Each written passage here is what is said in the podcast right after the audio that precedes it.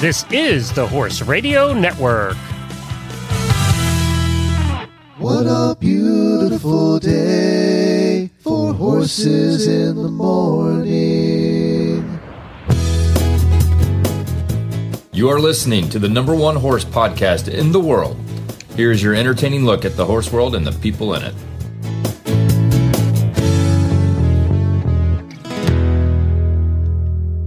Good morning, everybody. Yes, we're back. I am Glenn the Geek from Ocala, Florida. I am Jamie Jennings and I'm in Norman, Oklahoma, and you're listening to Horses in the Morning on the Horse Radio Network for October 6th, episode 2782. Good morning, horse people. Hey, you made it to Wednesday. Only three days left till a weekend full of horsey fun. Lucky for you, you have Jamie and Glenn to get you through on Horses in the Morning. Well, the war continues in the horse world. Did you know there was a war going on in the horse world? There's probably many. I mean, I feel like there's always some sort of war going on in the horse world. I think the biggest money war going on in the horse world right now is with the World Equestrian Center in Ocala, Florida. So, uh, most of you who listen to the show for a long time knows that uh, pretty much the World Equestrian Center was announced on our show by Robbie Roberts, what, about four years ago? Right. We had him on, and he's the guy who built it and spent his billion dollars on the World Equestrian Center in Ocala. And pretty much ever since it was opened, they've been in a war with the USEF to get dates for Which 100 he knew was going to happen. not to this extent. I don't think he did. uh, he knew it was going to happen, but I don't think he thought that he would be rejected for every sport out there. So what happened last year, we've covered it on this show, is that the winter dates for hunter jumper shows were were declined uh, because of mileage rules being too close to HITS and all the politics that goes along with that. So that was one thing. Well, he went and bought the Ocala Jockey Club. And Jamie, what happens at the uh, Ocala Jockey Club? Um, horse races Eventing. and sales nope. eventing. Eventing. The four star event happened here every fall. So he went and bought it when it went up for sale so it wouldn't get turned into housing and that he could continue it as a horse property and run events there. Well, it was just announced yesterday that the World Equestrian Center in Florida had applications for national and international dressage and eventing competitions in 2022 rejected by the United States Equestrian Federation. no way. Everything he applied for got rejected. You know, they're not hurting anybody but the people who want to participate in these things. Exactly. It's it's hurting the members. The, the and we're not talking. Forget the one percent that competes at the top level. Forget them. Ninety nine percent compete at the middle to lower levels, right? In all of these sports, and we're we're punishing them. And this has everything to do with Wellington. This has everything to do with Wellington. Uh, you know, but Wellington doesn't do events, so I don't even get that. Uh, I don't know where the dressage thing comes from. There's no dressage competitions in Ocala, so now they can't complain. They can't say that it's a mileage thing. It's four hour drive between here and Wellington, so there's nothing Yeah. in the winter here. It's basically a pissing match between these two, and and whoever is backing the USEF with lots of money. And I just said backing. You notice I just said that. I didn't say anything else. I just said backing. There's something going on that we're not seeing here. Now, Piper over on the Plaidcast has covered this extensively. She's going to get to the bottom of this. She's a sleuth. I just talked to her this, this morning on Facebook, and uh, she didn't really t- say much. So that means she's up to something. So I can't wait to see what she's up to next. This is ridiculous. You know, I posted this in the auditor room this morning, and the, there's a lot of comments. And basically, the comments are this is just hurting me as the average person who wants to compete. You know, it's just hurting me. Yeah. and Now they're going to have shows there because the Western world is descending on it in force. You know, they're going to have shows there. They're going to have all their dog competitions. They built the place to have everything. Uh, high school volleyball tour- tournaments are coming in there. So, I mean, he's going to do a little bit of everything and he's not going to lose money. He's going to make money on it. It's just this, this pissing match between the two of them is incredible. That's amazing. I don't. I, I don't get uh, it. again- It doesn't help our sport. It just doesn't help. You know, we have enough challenges in, in the horse world right now uh, with everything that's going on. And if you pay any attention to the news, you see the hundred things that are going on that we don't talk about here in the show because they're all negative. A- and then we've got this.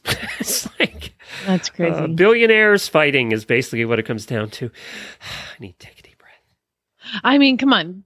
But we still haven't done daily Winnies. We haven't. Done, you Okay. just jumped right All right, into hold the it. anger. Hold it. I got. I have a cleanser before the show because Okay. I need a cleanser right now. This was posted on Facebook and uh, Instagram, I believe, and it's a little girl who is going on a cross country ride, and this is what she, how she talks to her horse the whole time. This will This is a cleanse. helmet cam. Yeah. yeah, this will cleanse anybody's soul. Take a listen. This one, I know it's a pheasant feeder, so it looks a bit weird, but it's actually really, really easy. Just like pop over it. It's no props. Oh, what a good pony! Yes, very nice. It's very good. See, it's a piece of cake, Flower. No problems. Oh, fun through the woods, huh? Isn't this fun, huh? Yeah, oh, keep going. Oh, what a good pony! Yes, see? These are pieces of cake. This is kind of like a ship, huh? Oh, we're in a submarine. I don't want to be in a submarine. it's too, too deep for me. good girl, good girl. Oh, this is like a rampy roll toppy thing. No probs here. Good girl. Oh, you like the water. This one's fun. Oh, and then we get to do a ditch, your favorite. yeah, let's go through the water. Get nice coo- cooled off. Yeah. Splashing me, Flo. Do you love that kid or what? How precious is she? That's a real thing. Like that was a real helmet Yep. kit because I've heard about it, but I haven't actually seen it. And it's a little black pony, and uh, the little black pony never even fault, faltered at anything. Just a trooper. It's just crazy how how cute she is. I don't want to go in a submarine. I, so you, sometimes you just gotta keep talking. Just keep talking. I love how she also uh, made herself laugh. I like Yeah. that. I like that. I love So- that. That'll cleanse your soul right there. So anytime we're having one of those days we're ranting about something, we'll just play that. And it'll just take yeah, us back. just play that. Our Black Reins guest today is Noelle King, founder and president of Judge My Ride and Style My Ride. The Purina Equine Senior Health segment is from Australia, and it's how they're using fungus to control internal parasites.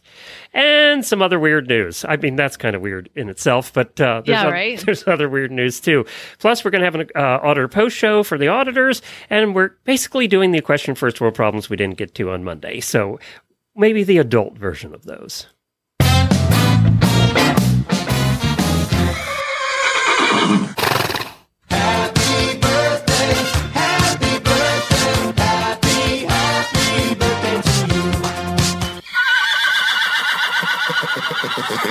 So we have a lot of birthdays. Let me take a deep breath. Uh, appa- well, first, before we get started, I got called in the carpet again. Yes, you're a failure. Apparently, I missed Casey Burgers, and she s- insists I miss it every year, which probably means she doesn't have her birthday on Facebook. I don't know. Uh, but Casey, happy birthday. I apologize for missing you every year, apparently, since we started. So um, let's not miss these. Linda Kropp. It doesn't mean we love you less. It means you're special because then you get to call them out and you get this special attention Every year, your- apparently. every year. And then we don't want to miss these people because I'll get called out again. Linda Kropp, Linda Alvey, Lorraine Peachy, Lorna Bannon, Felicia Pandorf, uh, Starbright Cinema, Jess Seaver, Elizabeth Fry, and Mandy Flanders. Happy birthday to all of you. and There's I do apologize to all of you that he mispronounced. I think I got pretty Perfect. good today, actually. Uh, there were easy ones. New auditors. We've had some new auditors since we spoke last, too. Deborah Pepin and Stephanie Feek. Uh, we welcome both of you. If you aren't on the auditor page, search for HRN auditors and ask to join. Also, two people raised their pledges Hannah Reeves and Joy Dorsch. Thank you for doing that. We appreciate it.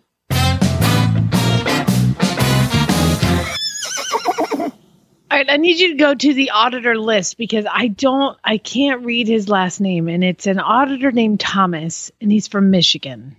And Thomas, oh my gosh, he sent me a package. I get this box in the mail, and it's from a UPS store in Michigan. You know, so I open it up, and there are three letters: one for me, one for Lucas, and one for Chad. And there are three different things for each one of us in the family. And so uh, Thomas was kind of get talk to me a little bit about his horses. He he hand wrote me a three page letter, Glenn, hand wrote on paper with a pen, a, pe- a letter, and went through and told me about his horses and his wife and some things they're doing and sent me um i guess he, he had done some a clinic and has a zip drive of it. And so i sent me the zip drive. I haven't been able to watch it yet because i just got all these things last night.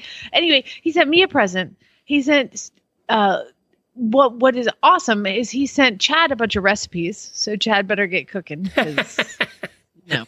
I'm, i do all that around here. So he needs to i was like a like a nudge nudge We, isn't know? it amazing how we always assume that you horsewomen don't cook? Yeah, no, Yeah. I do cook. I am the cook in the house. Like, eh, like if you want breakfast at any time of day, that Chad's your guy. um, but I do all the good. So, but he sent me some like Michigan beans and some uh, really nice things. But what he sent my son, it might be the coolest thing. And I'm not going to read the letter because it, it gets a little personal. But basically, he asked Lucas to be the caretaker of an artifact from an F 16 fighter jet. And he sends, Hey, Chad, what's that thing on the F 16 called? An AOA vane? Angle of attack vane, AOA vane. I mean, duh, how did I not know that? So it's this triangular shaped thing, which uh, it looks like, and he's, it's a piece of an F 16. And Chad's like, How did he get a piece of an F 16 without being involved in a crash? Well, he sent a piece of paper that was the write up of the this accident, that crash that happened in a field in Michigan.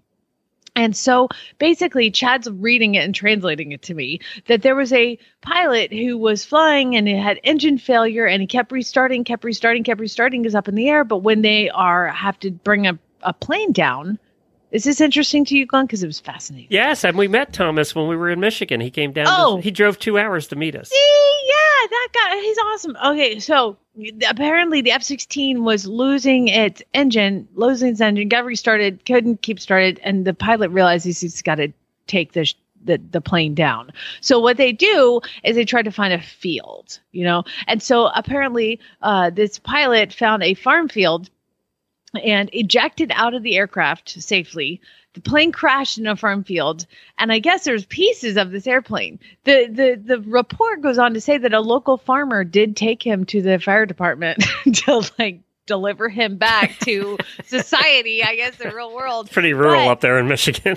what I want to know is, did Thomas actually find this piece of an F-16 himself, or did he give it? He, anyway, he said that it was a it was a family artita- artifact, and he doesn't have kids, and so he wanted to pass it on to a to a child that would uh, appreciate the treasure. And let me tell you something, it is completely appreciated, Thomas. And then he also sent me a notebook, sent Lucas a notebook to write stories about himself and, and write stories about his parents and write everything down. And he started writing in his journal last night, Thomas. Like he was serious. And I, I took a picture of the page one.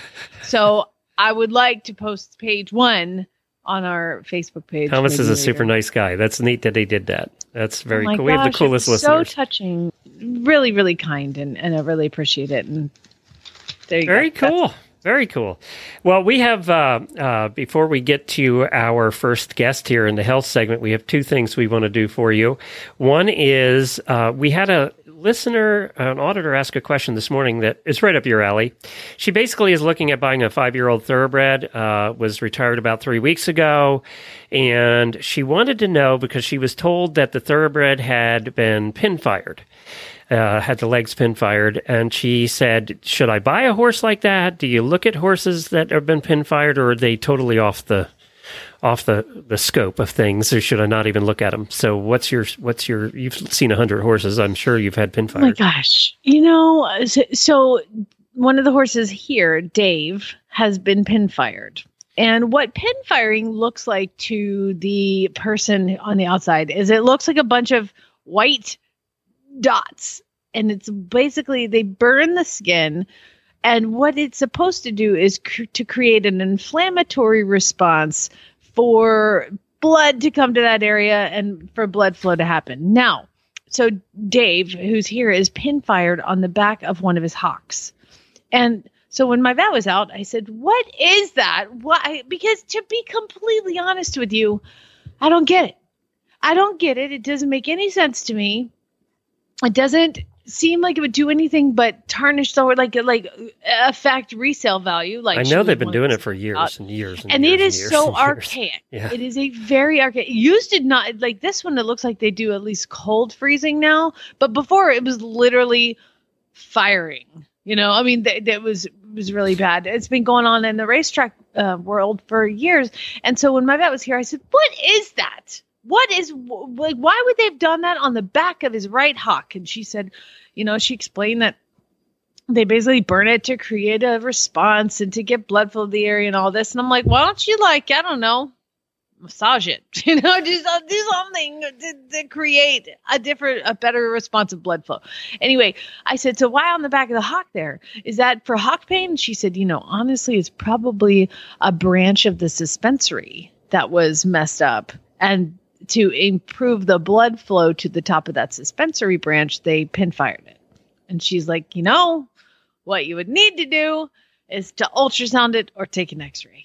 And that's the only way you're going to know what is actually going on underneath the location of the pin firing. They'll pin fire a lot of racehorses in the front uh, cannon bones because what happens is a lot of times they get, in essence, shin splints, buck shins. And so they get a lot of compression on the front of their cannon bones. So they'll pin That's where I've that seen it the area. most. hmm Yeah. That's the most common. And so they do that to increase blood flow to the front of the horse's legs. I don't know. Maybe rest them. Maybe give them a break. Maybe don't run them at two. But you know what? Carrying on. Where's that this- girl again? uh-huh. Yeah. So, um, so yes, I, I, you know, to be completely honest, Glenn, you know what we're gonna do? Write this down. Right. Send an email to your wife who books all the guests on the show. I want to talk about pin firing. I want to hmm. talk to a pin firing. I think Dr. Jones would probably be honestly answer that.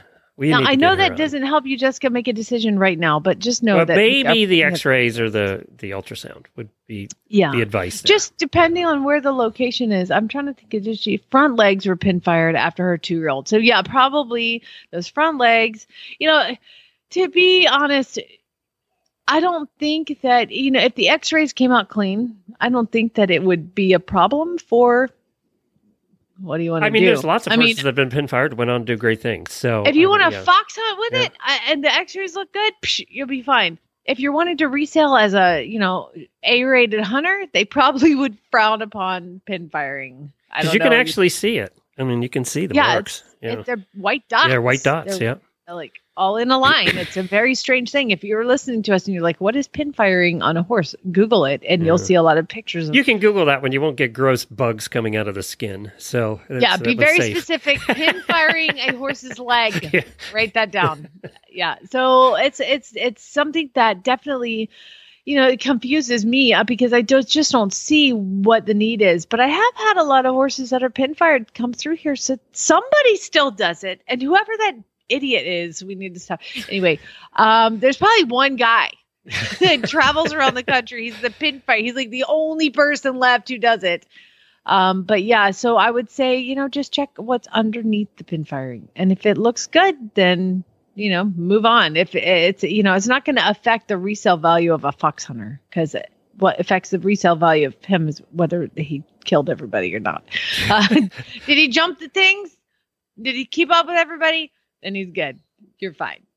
All right, let's cleanse. We need something funny on today's show because we haven't had anything funny. Are you ready? Take a deep breath, get a drink, because I'm going to make you do a dramatic reading. There was something that What? was yes, I've been. This has been requested on my private messages on Facebook about a hundred times. Listeners want to hear you do a dramatic reading, and it was a post that Linda did on the auditor room, and it, she says it's not my story. She reposted it, but it's hilarious. And then uh, we'll. I can elaborate a little bit on what they're talking about in the story. It's down under the news section if you scroll down, and it starts with "What a good unicorn." So, and they want. I think you reading this. It's Florida. Let's assume they have a Southern accent because I think that would be great for this. Okay, so this is something that somebody posted that Linda shared with you and asked me to read in a southern accent. Yes. and you've had more than one person. Oh yes, because it's request. hilarious, It's- and it's a true story. okay, I have not read this, so I'm just going to read it as it comes to me. Okay, I have to cleanse. um, it's occurred to me that I have neglected to share a story from a few weeks ago. It's funny now, not so funny at the time. Whilst riding my 3.5 year old unicorn stud colt on his ninth ride ever, alone out in the woods, a banana spider flopped onto his ears and then sprinted down his neck towards my crotch. I immediately flung myself to the right with every ounce of my weight in the stirrup and violently flapped my reins to try to fend off this giant crotch crab. but I ride treeless, so the saddle suddenly slipped halfway over his back.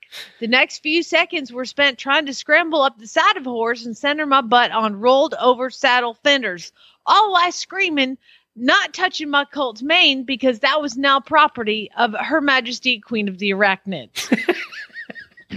After only a second or two of struggling and the spider still scurrying t- towards my groin, I decided that my only option was to throw away the whole horse. of course, he outweighs me, so the only rational option was to throw myself off the four wheeler, four wheel spider mobile. I forgot though that I ride in an air vest. so about So about midway on my refugee flight over Denmark from Florida, that cord popped and the sudden inflation of the vest made me remember that I hadn't resized the vest since I had a double mastectomy and got implants Oh, no. four times bigger than my natural mosquito bites. oh my god. I can now vouch for both the structural integrity of my implants and my surgeon's ability to tie sutures that could hoist the HMS Titanic from its muddy grave. I did not see it going there. Okay. I did not see that. But in the commotion of screaming, flailing, slipping, and then flinging myself off the horse, the spider suddenly disappeared. As soon as my feet touched the ground, I ignored my terrorized colt, my mashed potato boobies, and my possibly crushed ribs. The bigger priority was making sure the spider was not on me. After pulling, that's her problem. After pulling out a wad of suspiciously suspiciously ticklish hair and beating myself about the head and shoulders and verifying that that tree tarantula was not climbing up my boots to lay eggs in my bunghole, I was able to relax and reevaluate the situation. I had managed not to throw my reins away during the flailing contortion show I put on. Still attached to the end of my reins was my very confused and very, very worried stud colt. The saddle was slipped halfway around his barrel, and he was starting to sniff my emergency inflatable boob crushing device, which reminded me of the searing hot pain along my incision lines. I decided to try and take off the vest before I dropped an implant on the ground like a slippery mango. My poor horse was fine with the vest on, but when I took it off and I set it on the ground still inflated, he thought it looked like a giant ground spider. We just established that death was better than being near spiders. And he started backing up, and I clamped a death grip on the reins because it was five miles from home, and if he was going to hightail, the least he could do is drag my body back because I was not walking back. But he quickly settled down and proved he was a better person than me by not abandoning his partner because of sudden spider invasion. He even came up to sniff the now hissing ground spider vest as it leaked air. Eventually, after fixing the saddle and verifying that no spiders remained anywhere near or on us, I remounted and rode the rest of the way home without blinking my hawk eyes as I scanned every low hanging limb for more tree terrors. If you're not familiar with Florida tree tarantulas, I've included a photo. This is a normal size for an adult banana spider in the late summer. They're all this big. You'd throw yourself off a moving unicorn too. Bless my very saintly stud cult for being the sensible one of the two of us. Very well read. Well done. Wow. Well read and well written. I might. I mean, that took a turn. I didn't see that. I thought it was just about a spider. I did not realize that we were going to talk about boobs being squished in an air vest. we'll we'll be good. honest. After the beginning of the show, we needed this today. Oh my god! So how big is that spider? Oh, those I don't- I spiders don't get see the picture. huge, and this time of year is spider season. So we have spider season. You cannot walk from here to the barn without hitting spider webs. And the the banana spiders are yellow, just like it sounds, and they get to be about half the size of your palm. Um, so if and they they uh, they weave these very elaborate webs that can go ten feet between trees. So I don't know how they do it. We were just discussing this the other night. I don't know how they get from one tree to the other to start the web, and then they make these huge webs. So when you go through one, the other problem with banana spider webs is they're sticky. They're Okay, very this is sticky. the orb spider here in Oklahoma. It sounds exactly the same. Oh, and I, it makes me wonder. Yeah, it's like from one tree that's ten feet away I- from another tree, and it. do they just go kamikaze go? yeah, like a bungee cord. I don't know. That jump? must must be how they do it. How on earth do they do it? Are they like fly? I just I don't get it. How do you get across back and forth? I don't know, but some of these webs are elaborate, and you do not want to be. That's the reason that everybody kind of shows up late for trail rides this time of year in the forest, is because there's a thousand webs. So you don't want to be the first guy going through. you know, you want to be, you want to be the last guy going through. You want to know a little bit about how I handle trail riding here in the woods? Yeah. Farm boy. Oh, you sent Farm Boy first Farm boys because he's tall. He'll get all of them. He's tall, and I like I, this past weekend I went on a trail ride, and I said, "Farm boy, you're first. I don't call him that to his face. I just call him that on the air. Farm boy's first, and then next is going to be uh, my friend Larissa, and I was like, and I'll go last on my 15 hand Mustang, being five three. Are you telling me he hasn't quit yet? He's still coming. I don't know why. What's wrong with him? I don't know. Does He's he know he can quit? I mean, it's not for. He's not getting college credit for this. He's not getting paid. he just comes out. Anybody that puts up with you that's not getting paid, uh, that's just a miracle. I know. And then he actually asked for some extra work. He asked Chad, he was like, he's like, yeah, I need some money for my truck. Do you, do you have anything to do around here? And Chad was like, what's your arrangement with James? I was like, he don't get paid. I don't pay him. You hush. God, I hope he doesn't find out about this show. All our fun will be ruined. I know. I don't. You know, it's so weird to to have a conversation and not mention. Oh, on the show, I'll just say I was telling my friend about this thing, and I'm trying. One day he's gonna come by and be like, "Farm boy, huh? Really? Does he But have a right sense of humor? I hope. Does he? Have... You know, I don't know. I mean, he has to if he's around me for this long. But like, he's so quiet and you know." Gentlemanly Texas, that I don't know if he, I don't know.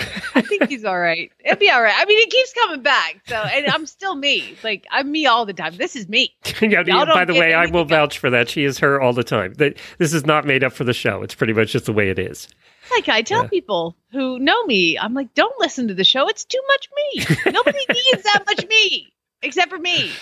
And my, I, I get tired of me. So, you know what everybody should be thinking about, though, Jamie? uh, what? They should be thinking about new winter blankets because you know your horse has destroyed the ones from last year. I mean, they're gone. They're just they have holes in them. You've been saying for five years now, as every hole develops, I'm going to replace that next year at the beginning of the year. I'm going to do it at the beginning of the year. I'm not going to wait till February, and then you don't. And February comes around, there's three more holes, and pretty much your horse doesn't even have a blanket anymore. So now that I've made you feel really guilty, I want you to head over to statelinetack.com because on the homepage there, click on the WeatherBeeta ba- banner, and all the new WeatherBeeta blankets are out. So you will find them over New there. Blanket for Dave. Oh. Dave is awful huge. Like he's ginormous. Well, let me see. So, He'd probably be an 86 then, huh? pro- uh, 84, 86. And I only like the ones with the high neck. So do they have any of those? Oh, yes, Oh, WeatherBeeta has those. They have a really cool patterns this year too. They have some Southwest patterns. WeatherBeeta always tries to come out with new colors and patterns every year, so they have some Southwest Wait patterns. Cotton picking second. Let me stop you. Yes. The WeatherBeeta ComFiTec combo neck medium and the thing that I buy, I've paid 120 every year for these, and they're on sale for $94. Oh, Lord, we're buying blankets. Let me My see. favorite thing. Uh, oh, they go to 87. You're in luck. you are in luck. And you get a choice of navy, silver, red, or navy, silver, red. Um, I, I, you know, I was hoping to get navy silver red. perfect. There it is, 94 bucks and size 87, and you got the monster fixed right there. Oh my gosh! Oh my god! I'm Get your blankets right now, though. All the WeatherBeeta ones out. Now, I will say that we are, I have been reading on, and I'm, the reason I'm bringing this up is don't wait to buy your stuff this year. If you need winter stuff, buy it now because there still are very serious delays in getting stuff in from China and overseas. I don't know if you've seen that there's about 100 cargo ships sitting off of the ports in, in uh, LA. And I have seen on the retailers page on Facebook, I'm, I'm a member of that, they've all been complaining that their shipments aren't coming in. So if you see something in stock that you want, I don't care what it is, Christmas presents, buy them early. Um, electronics are going to be tough this year. Some horse stuff is tough to get. So definitely head on over to statelinetack.com and shop today. Don't put it off, is what I'm telling you for this winter. Because those supply chain problems haven't slowed down. I gotta get problem. more than just one. It's like it's free. It's like fifty dollars off. Okay, not they- you, whatever. they must have and thr- then you get twenty five percent off or thirty percent off orders over one twenty nine. I gotta buy two. And the uh, there's three pages of new weather blankets. They keep adding to their lineup every year. Good company. I, we have WeatherBeeta blankets. We've used them for years. Ever since we were one of the first retailers when we had our tack shop way back 20 years ago. When WeatherBeeta came to the United States for the first time, we were at the trade show there. We bought the blankets and we were one of the first ones to sell it. So if you buy two or more. I'm Each one very goes down to familiar with Weather 89. Beater. StatelineTack.com. All right. This health segment is brought to you by Purina Equine Senior. Well, I tracked down this lovely gentleman after a press release came across my Facebook feed, and it's Chris Lawlor from International Health Products. And he is down under. So thanks for taking a little bit of time out of your early morning to discuss with me something called BioWorma. In a nutshell, what does BioWorma do and why do horse people care? Okay, so BioWorma is it's a natural product. It's based on Duddingtonia flagrans, which is a spore that was isolated from pasture. And uh, when you feed it to a grazing animal, like a horse, um, it has no effect at all on the horse itself, but it consumes the um, uh, uh, nematodes in the manure. So nematodes are the, the worms or the, the larvae of the worms in the larva of the grazing animal. So one of the issues you have with, with horses, because they eat grass, when they also eat grass, they pick up larva, and the larva then becomes um, an infestation within their gut. Now, the first thing I thought of when I saw this is what human being first had this moment that said, oh, "Hey, let's see if we can't find a fungus that'll get rid of these worms." What? Who thinks of that? Well, there's some very, very clever people at CSIRO. There's about 5,000 people that work for CSIRO in Australia. Um, and I mean, somebody decided that uh, we had to get away from chemicals. Uh, what was the alternative? They knew that these um, spores and fungi were on pasture, um, but it was a long process of working out that they actually could do something that was useful raising animal, in this case, a horse. Uh, Like a horse. So you have this fungi that you have through years and years of research figured out that you can feed it to a grazing animal, a horse, a cow, a dog, an alpaca, a goat. Yep. And the manure that is deposited in the pasture by that grazing animal Yep. is not going to develop viable parasite larvae that are going to reinfect our animal. Is that kind of it in a nutshell?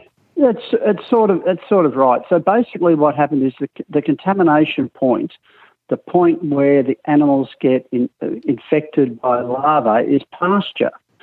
So when we worm an animal, we remove the worms from the gut of the animal, but we that doesn't have any impact on what's going on on the pasture.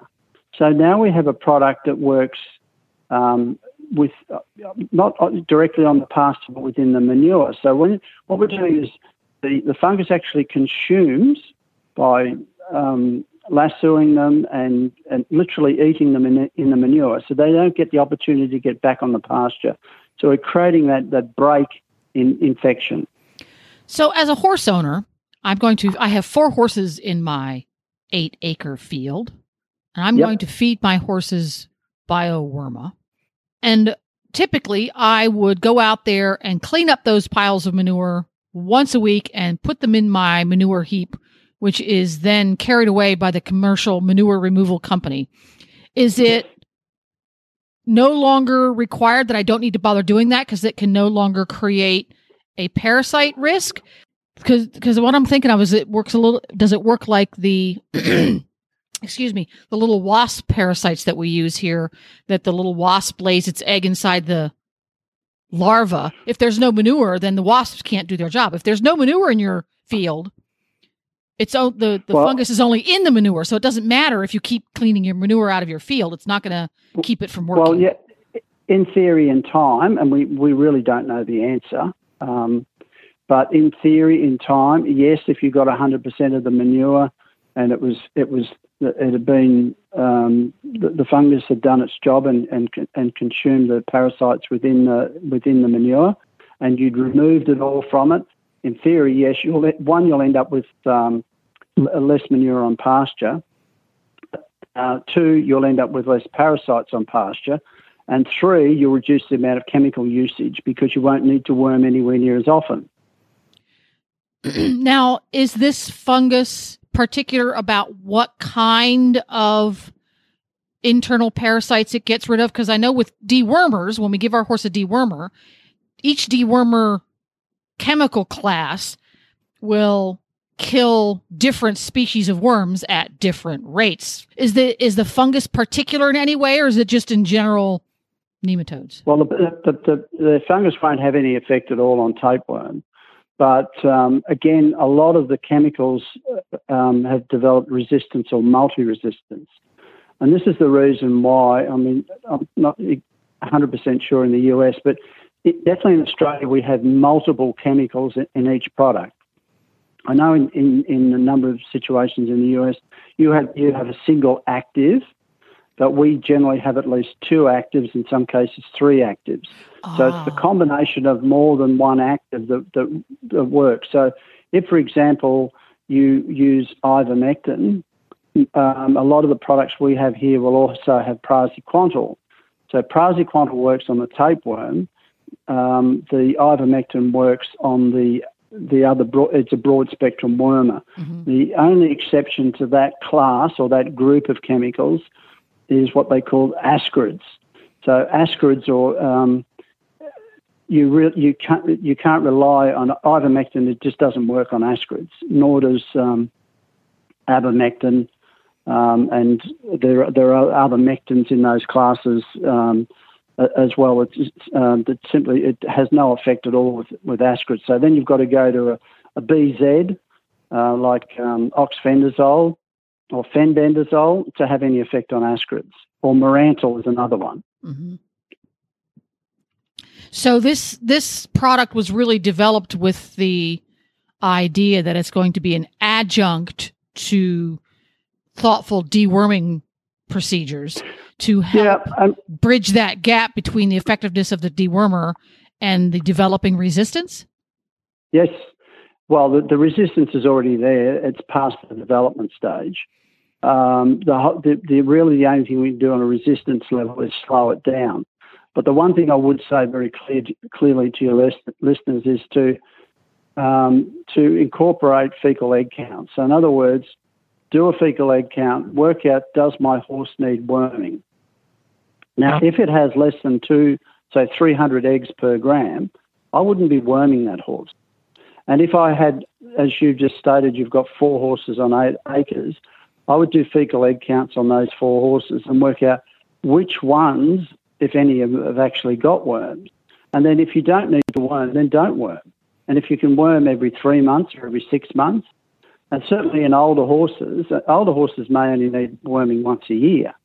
It's young horses that have the problem. Those animals, say between three months of age and two years, they're the ones that are developing immunity. And this is the other issue that's really important: is that we allow these animals to develop immunity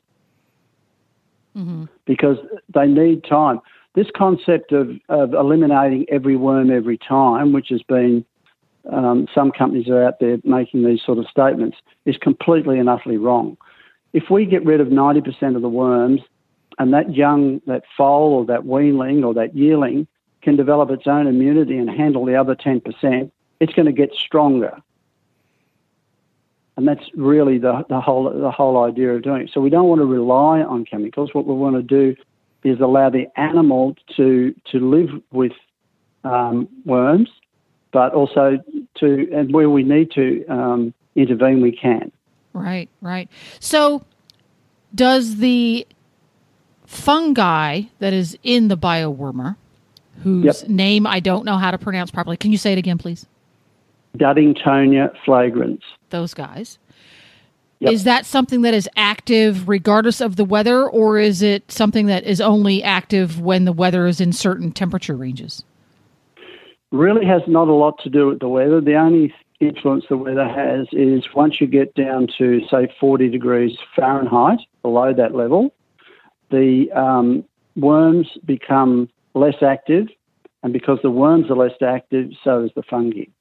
So basically, as long as it's warm above 40 degrees Fahrenheit and above, and you've got um, basically, if you can see the grass growing, so during spring, for example, uh, summer months and autumn, where you can see rapid growth because you've got enough rainfall, etc., uh, you've got enough humidity, etc., then that's the time when th- there'll be the most worm activity.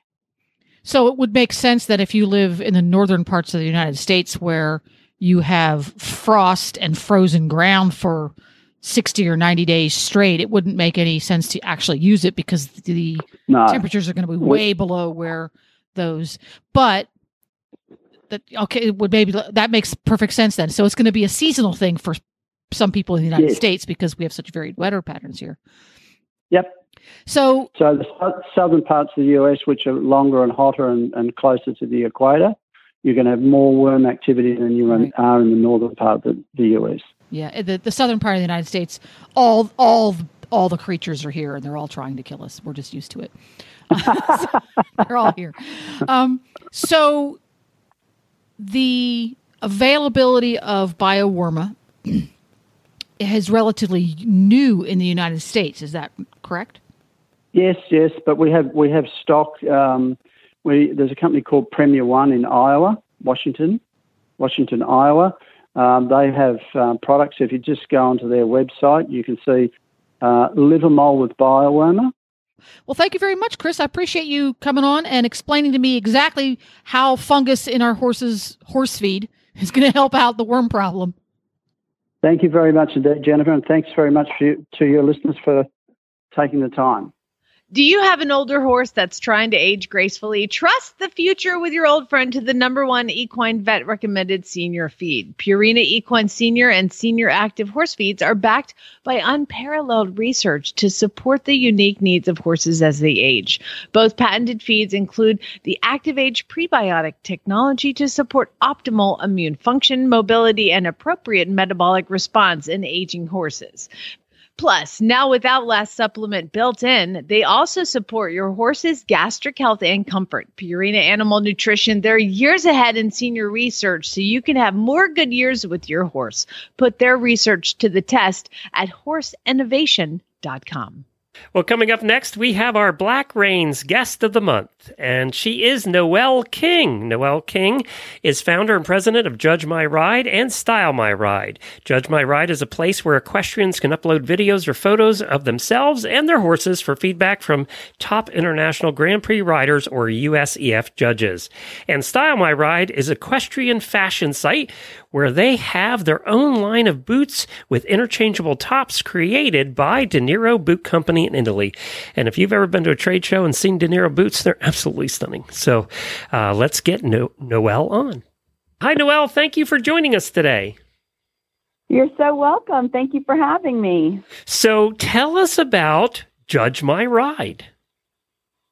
Well, Judge My Ride is an idea I had had, you know, kind of batting around in my head for a long time. So I called somebody who I knew was a great Grand Prix rider and a brilliant coach and thought, you know, and checked with some other uh, big riders, see what they thought of the idea because nobody had done anything like it to that point. And everybody loved it. And so I just started a you know, first on a Facebook page. You know, when I started the page, I happened to be traveling across the country to go visit my best friend and her husband. And when I left, we were at about 100 followers. And so as I made my way to uh, Nevada where they lived. By the time I landed, we were at a thousand followers, and this was just the first day. Um, so I knew then that um, we had we had something that touching a, a chord with the equestrian community, um, and it's just exploded ever since. And you know, we got it got to the point where we had you know we would do trivia like on Thursdays because the, our followers were just so interactive, and they just loved being able to speak with our judges and riders, Grand Prix riders, um, directly and getting that feedback and interaction directly. And so we would do things like trivia, which was so fun, you know, because and it also uh, that that helped garner a following as well because we were paying homage to the you know to the people who built our sport and educating the young people who may not have you know heard of of you know these people who who paved the way for them and and gave them reverence for the you know the the riders who made and horses that made our sport great. So so um, Noelle, what do what do people do? Like if i wanted to su- submit a video is there a cost? How does it work? Well judge my ride is free we used to have a website. We've turned it off right now while we, you know, reconfigure things. But you can still get evaluations by submitting them directly to our Facebook page. You can do a video or a photograph, and we also take submissions on Instagram. They can just DM us on Instagram, and one of our team members will take the photo and um, or the video and tell the judge a little bit about you know the horse and rider who are submitting it and post it and ask for uh, one of our judges to come and give comment. And um, and then once we do once that once the the judge is able to go and give evaluation we share those finished evaluations on all of our social media. You know send those evaluations out with a little highlight of what the what the judge had to say about the horse and rider. And um, it's been very gratifying um, to uh, you know not only help you know riders who are you know effectively you know and successfully showing but we also you know we've we've helped the grassroots all the way up to we've had like olympic riders like like ashlee bond send us videos because she's such a uh, a great girl anyway. But it's it's just that kind of a community where you know no one's going to be um mean early on. Yeah, no, or mean. Yeah, like the rest of Facebook. You mean? Is that what you're saying? hey, I'll, yes, and that, I'm looking at some of them actually on your page, and I went to Judge My Ride on Facebook, is where you go. Just search for that and you'll find it. But I, I'm looking at some of them, and one of the things that impressed me about the judges' comments is how in depth they are. I mean, it, it's paragraphs. Yeah. It's not just two sentences. Hey, I like your pony, and you should put your heels down. Um, it's you know, it's really in depth about uh, every one of these comments is very in depth. Oh well, thank you so much. Um, my uh, business partner uh, now is a, a, man named Kevin McGinn out in California, and you know he he studied with the greats and always wants to um, not only educate the riders, uh, you know, about what's going on in that particular photo or video that they're submitting. But he does like to relate it to you know famous riders and and greats in the sport like Steinkraus and um and other riders that have influenced him uh as he came up. And um and so he does. He he he puts everything into every evaluation. And and then we have another excellent rider named uh, Sarah Ward Rupp, who has been uh, helping judge also. Um, and we've had uh, some amazing guest judges over the years, and it's just been, um, you know, fun, fun progression. And we do other disciplines too. We've had dressage uh, guest judges, Grand Prix dressage riders, and eventers, Olympic eventers, and um, we eventually want to get into some more Western as well. It's very cool. Yeah, I I, I love this, and it, the, I don't know how you're doing it for free, but but it's the only thing in it's the only thing in the whole horse world that's free, except for our show. We're free too. But uh, I think this is a great, and I love the comments I've been reading down through them, and they're very positive and upbeat. Um, it, it, you know, Kevin especially, he's he does a great job with this. So Well, thank you so much. There's another one that you do that I'm interested in. Uh, you know, I started out in the tack world. I was uh, had a store and uh, consulted with many of the tack companies in my first careers here in the horse world. Uh, so, sti- did? Okay. yes, yeah. So I know De Niro boots. Um, Style Yeah, my uh-huh. ride. What is Style my ride?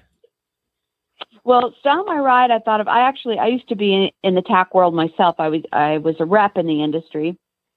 Um, and uh, after I started Judge My Ride, and as I mentioned, we would do things like trivia, and our followers were so interactive. I, you know, we, I wanted to come up with more ideas to keep them entertained. Um, and I've always loved, uh, you know, fashion, and of course, equestrian fashion, and loved how equestrian fashion influenced in, influenced the real fashion world and big designers. Um, and uh, I just thought it would be um, a neat idea to kind of combine the two worlds and, um, uh, you know, do you know photo shoots, which would sort of feature the you know the different brands and what they have coming out each season, and then we often mix it with um, we'll either mix mix it with vintage designers. We'll do you know we can do all the way from you know au courant, you know high fashion, or or just you know keep it in the in you know sort of the the uh, mainstream. What I like, what we like to do is is put together looks sometimes that end up in, influencing the equestrian fashion world, where they'll base some of their new lines on ideas that we've pulled in from from you know the kind of the current fashion world uh, itself. So, um, and we use real equestrian models, and um, and it's been very very well received. And then our De Niro boots, um, I had this idea about a, um, a riding boot where you could change the top of the boot so that you could accent it with different colors, but always go back to a black boot so your trainer would be happy or, or you know one one color boot um, but still be able to have fun for the riders who who um, you know do things like jumpers and upper level dressage and um, or, or just want to have a fun top to um, uh, you know to to accent their boots. And um, and so when I was choosing the brand um, to develop uh, this idea um, and the brand that I want of boots that we wanted to sell, um, I consulted my father, who used to be a uh, he was the vice president of a big thread company uh, in the industry, um, and he used to sell to um, big designers in Europe, you know, um, like the um, like Louis Vuitton and Hermes, and so he knew he knows how great things are made and luxury brands. And so when he, when I was looking at the different brands, like, these people, they make things like the luxury brands do. Every stitch is perfect. Everything about this brand. And I'm just like, I, I, I agree, Dad. I think this is the brand that I want. So um, I reached out to De Niro, and it's been a very, very happy partnership ever since. Well, it is very cool. And they can see where can they see that? Uh, is do you have a website for the boots?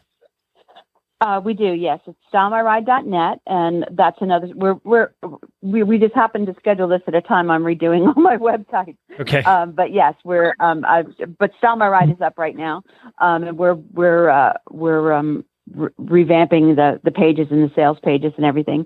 But if anybody wants to, um, you know, order online, um, they can either you know email us at stylemyride12 at gmail.com or uh, and we can schedule zoom sessions um, and of course i'm here in georgia so i also i often go to farms and you know um, and this weekend i'm going to the big regionals in in conyers uh, where I'll have a booth with with De Niro booths. Can, can and- you uh, stop over to Oklahoma and visit my uh, co-host who needs a style makeover? Uh, can you do that? Yeah, It's true. it is true. I, I was would going to argue. to. I. You were going to argue there for a minute, but then she. Yeah. Anytime anybody uses the word high fashion and they're not making a joke, I could use their help. Noelle, thank you for joining us. We appreciate it. We'll put links to all of it in our show notes as well. And we want to thank uh, every all the gang over at Black Reins uh, magazine for helping with this segment every month. Thanks for stopping by, Noelle. All Thank you so much for having me. Great Right. to meet you both. All right. bye bye. Thank I thought you for a moment you would argue, but uh, I tr- I thought about it, and then I thought, uh, yeah, she was using terms that neither one of us knew. So it was like, Yeah. maybe maybe we don't know a little bit about fashion, but there is there is a lot of links and a lot of beautiful stuff. And De Niro boots are absolutely gorgeous. I mean, if if you can afford to get De Niro boots, uh, you are you are doing well, and you will look very well, very good. And what she's talking about is a little piece on the outside of the boot they actually make removable. So uh, on the top outside. Yeah, that's yeah. And I, I I didn't know that she was one of the ones that helped start that. I've seen that at shows, and it's it's really neat. Well, we've been using Wintec saddles at our farms for over 20 years. Wintec has always made riding easy and comfortable, combining world leading innovations and high tech materials. The saddles are lightweight and weatherproof. To clean them, throw them on a fence and hose them off. Some new things that you're seeing in the latest batch of Wintecs a saddle flap that contours around your horse, giving your thigh improved contact. Softer panels that mold in and around your horse's working muscles. New modern look with the choice of a pop of color. And if you have a high withered horse, they now have a saddle for you. High wither all purpose. They also have the new Wintec 2000 wide all purpose and the new Wintec Pro wide dressage. You can see the full range or you, you can see the full range at their website or you can find your, your local retailer there. If you want to sit in one, visit wintec-saddles.com. That's wintec-saddles.com. Time to learn why some days you're embarrassed to be part of the human race. In Jamie's Weird News. That's right. I have weird news as usual. It was sent in by some wonderful uh, listeners that you know it, they're perusing their news feed and and maybe see a story that they're like, "Wow, that's weird." And then they send it to me, Jamie at horseradionetwork.com with weird news in the subject line so I can keep it separate um, from all the complaints. So either get weird news or complaints. I appreciate you guys sending it in. Jenny, Laureen, Rochelle, Lindsay, Rachel, and Allie also sent in some new. Wait, Allie had the last time, so not this week. I redact my saying your name, Allie. No, I'm just kidding. Uh, so anyway, these people sent the weird news. And uh, let me tell you, you guys brought it pretty strong this week. I don't tell you who sent what because it's nobody's business where they're getting their news. However, I will send. Ooh, there's an advertisement on this one for Tim McGraw concert. Okay, I'm gonna put that in my pocket. Uh, sorry, I'm distracted by a Tim McGraw with tight pants and a shirt on. All right, so this one is um this is fantastic because this happened in Ankara, Turkey, and uh, this is a Turkish man who joined a search party for a missing person and his name is Beyhan Mutlu, and he's 51. And he went drinking with his friend in the town of Inegol, northwest Turkey, late Tuesday. And uh, his wife uh, reported him missing, and he did not return home. And it turns out he had walked away from his friend drunk. And so rescue teams were called in to find him. And um, he was in the search party. he was like, "Oh, you guys are looking for somebody? Let me help you." And so he joins the search party and searches all night long because he came across the members in the morning of the search party. He ended up sleeping in a house in the forest, woke up, saw everybody looking for him, and then he was like, "I'll help you guys find somebody." And he walks around for hours. and after a while said they finally said they, they were looking for somebody named Beyhan Mutlu. And he said, I broke into a cold sweat when I heard my name. I told him, he said, I told them I was Beyhan Mutlu, but they continued to search. They didn't believe me. They did not believe me. He said he was part of the search team for for all, all morning long. and he was like, "Y'all, that, that's me." And they were like, "Whatever, we're moving on." Yeah. So this guy joined his own search party to help find. I didn't believe the drunk guy because Yeah, right. it's, it's funny. Who would do that? All right, we're gonna head over to North Dakota, one of our favorite towns in North Dakota, Fargo, and um, there was a man named Bill Fisher, and he came home from a four-day work trip earlier this month, and he went to go use his work truck, and uh, it turns out in his work truck is completely filled with black walnuts. Walnuts that are about the size of a lime.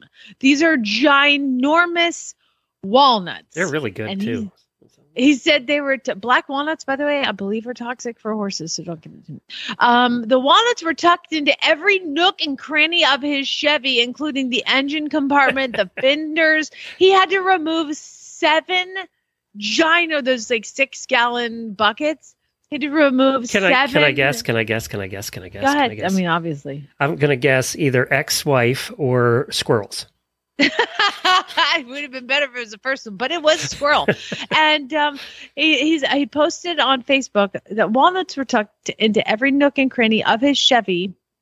He said I had to pull the fenders off and clean all the walnuts out, and I thought I had them all, and took off down the road, turned the corner, and one rolled across the windshield where the wipers go.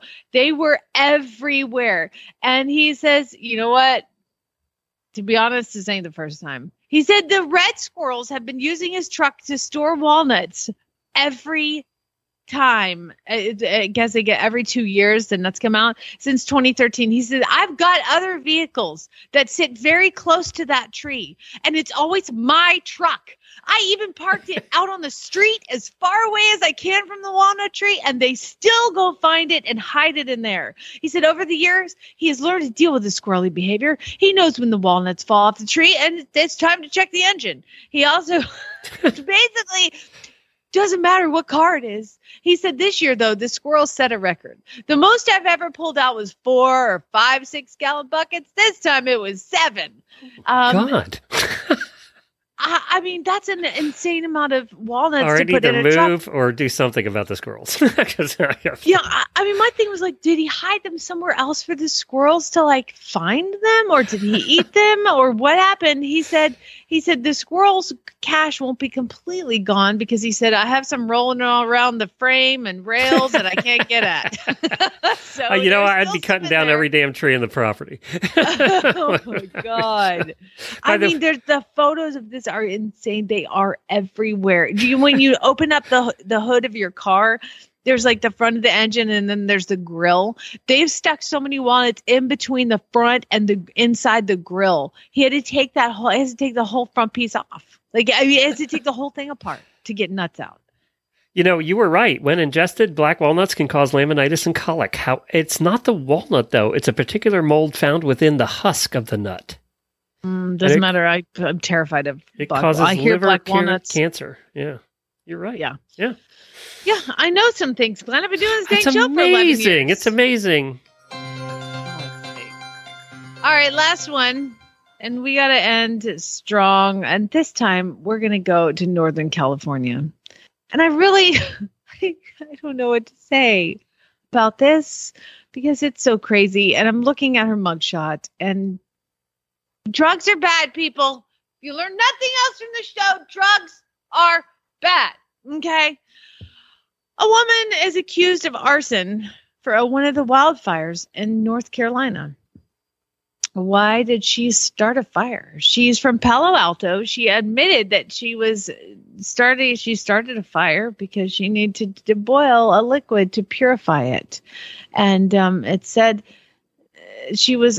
She said she was at first unable to start a fire. Continued on her hike, but then contact she contacted authorities when she saw smoke. This is the fawn fire that she has started. She faces nine years in federal prison for if convicted of starting the fawn fire and because California's in a state of emergency and she pled not guilty and she's like I didn't do it but she was hiking in the woods Glenn and why did she need to boil some liquid Don't know. because she needed to make sure that it was you know free of bacteria I guess and she found a puddle of bear urine. And she decided to start a fire because she needed to boil the bear urine. That's right. She says that she was trying to relieve her thirst when she found a puddle that contained the animal's bodily liquid. And to purify it, she tried boiling what she collected. What is Ew. wrong with you? First of all, how would you know it's bear urine unless you saw the bear actually take a pee? Well, I, that's my first question. There's so many questions that go along with this. First of all, why do you know that it was bear urine? Were you close enough to see a bear take a pee and you're like scurrying over? With what container are you trying to bury it to to collect it in? Did you tell them? Could you pee pee in this, please? Thank you, this little bowl. Uh, how do you collect urine on the ground? Doesn't it just soak right in? Like there's so many questions. This fire has burned uh, eight thousand five hundred ninety-five acres. They did arrest her, right? Yeah. Yes. Yeah. She has been arrested and she faces nine years in federal Are federal they charging prison. her with stupidity or? Um, she said that they found her emerging from the woods with a lighter in her pocket. She seemed dehydrated and needed medical attention. She said she was hiking to Canada. Drugs are bad, people. Man, you are one pathetic loser. okay, I'm going with that for this one because I don't know what Yeah. else to say. Yeah, it's all good. I There have you go. nothing else with that one. That is your weird news for the week, people. A guy joined his own prison, uh, own uh, what's the what's the word? He- Search party. he- Yeah. search party. He Yeah. joined his own search party. Another guy had squirrels, and then this guy, this girl was trying to. Yeah, Boil that's a that's a good batch. Uh, hey, uh, tomorrow Wendy's here with the driving show, brand new driving show for you, and then we're going to do some really bad ads on Friday. So get your ads into JenniferHorseRadioNetwork.com. Also, Stable Scoop Roundtable is back. Uh, we have the roundtable back this time, working with the American Horse Publications. We have some journalists on, and one of the hosts here on the Horse Radio Network is joining us, Mandy, who we spent the weekend with. It's a lot of fun. She'll be here tomorrow night. This is Thursday night at 7.30. It'll be on all the Facebook pages, including the Auditor page as a Facebook Live, and then we'll be putting out an audio on the Stable Scoop feed. So look for that tomorrow night. We haven't done a live one in a while, so you'll find that. And uh, auditors, hang on because uh, we're just going to be talking about a little first world problems coming up. Thank you for joining us. Thank you for putting up with us. See y'all. Neuter Gallant, everybody.